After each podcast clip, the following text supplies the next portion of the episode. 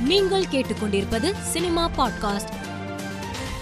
கால் எலும்பு முறிந்த நிலையில் நடிகை நித்யா மேனன் சமீபத்தில் நடைபெற்ற திருச்சிற்றம்பலம் படத்தின் இசை வெளியீட்டு விழாவிற்கு தனுஷின் கோரிக்கையை ஏற்று வீல் சேரில் வந்திருந்தார்.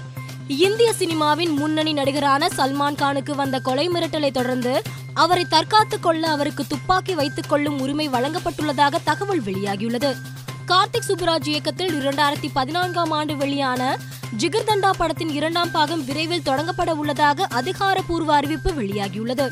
பூரி ஜெகநாத் இயக்கத்தில் விஜய் தேவரகொண்டா நடித்துள்ள லைகர் படத்தின் ப்ரொமோஷனுக்காக கதாநாயகன் விஜய் தேவரகொண்டாவும் நாயகி அனன்யாவும் மும்பை மின்சார ரயிலில் பயணித்துக் கொண்டிருந்த போது அனன்யா பாண்டேவின் மடியில் விஜய் தேவரகொண்டா படுத்திருக்கும் புகைப்படத்தை அனன்யா பாண்டே சமூக வலைதளத்தில் பதிவிட்டுள்ளார்.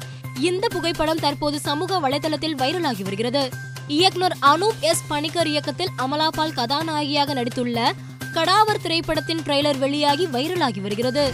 மேலும் செய்திகளுக்கு மாலை மலர் பாட்காஸ்டை பாருங்கள்.